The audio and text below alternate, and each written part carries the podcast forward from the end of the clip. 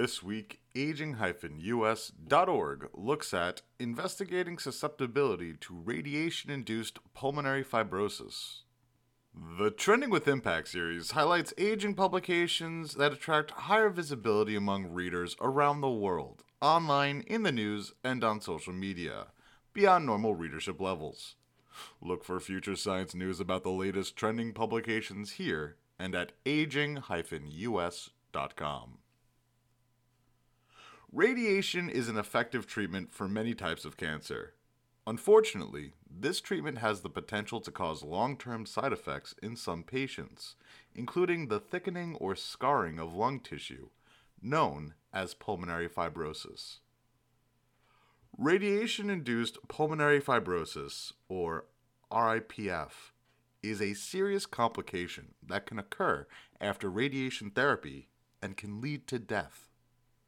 Predicting an individual's risk of developing RIPF remains challenging for clinicians, as little is known about the underlying mechanisms that cause it. Quote, Differential susceptibility to lung injury from radiation and other toxic insults across mouse strains is well described, but poorly understood. End quote. Previous studies in mouse models have shown that there are natural variations in susceptibility to RIPF among different strains of mice. The mechanism or mechanisms underlying this difference in susceptibility is still unknown. In a new study, researchers from the National Institutes of Health's National Cancer Institute investigated differences in macrophage function across mouse strains and their potential contribution to varied RIPF susceptibility. On September 28, 2022, their research paper was published in Aging's Volume 14, Issue 19 Natural Variation in Macrophage Polarization and Function Impact Pneumocyte Senescence and Susceptibility to Fibrosis.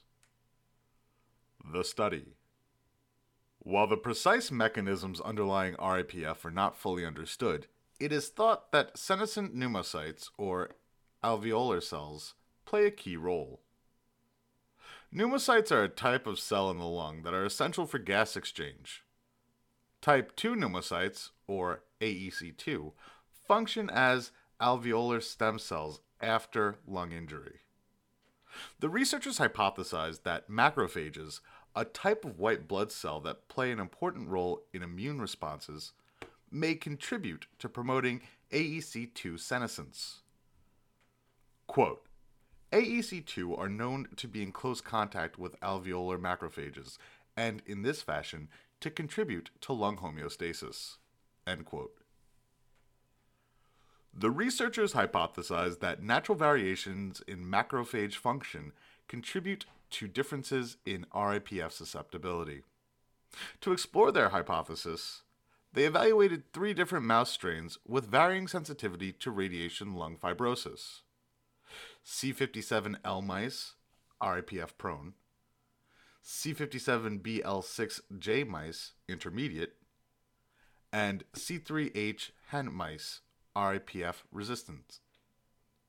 Female mice, to avoid sex based differences in results, underwent thoracic irradiation, or IR.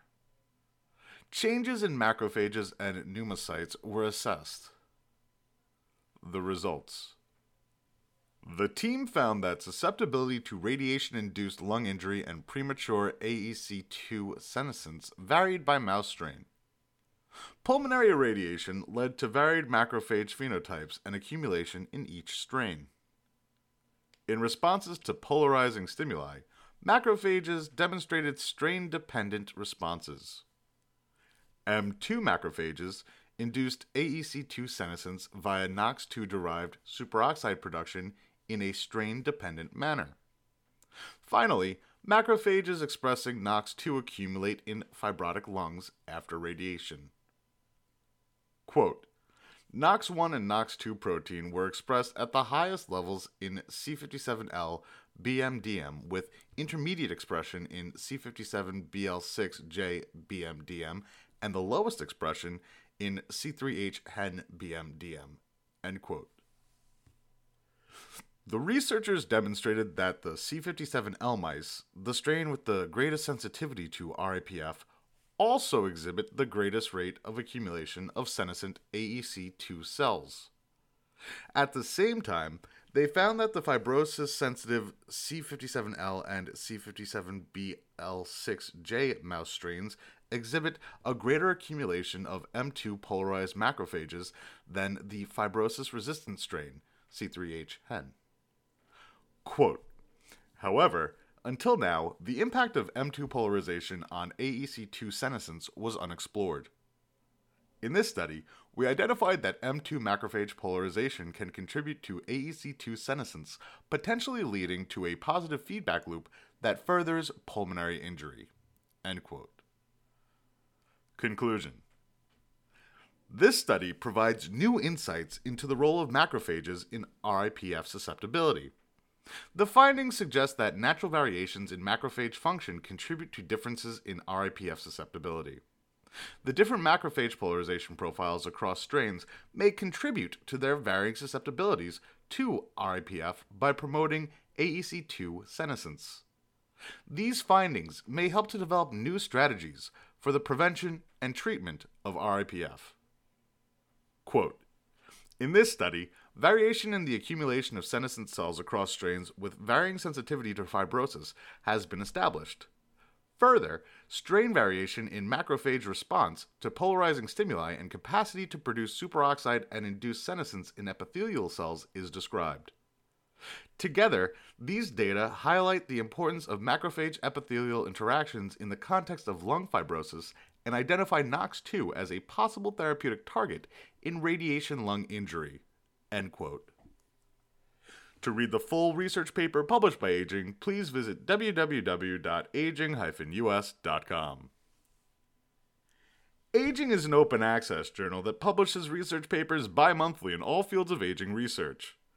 These papers are available at no cost to readers on aging-us.com.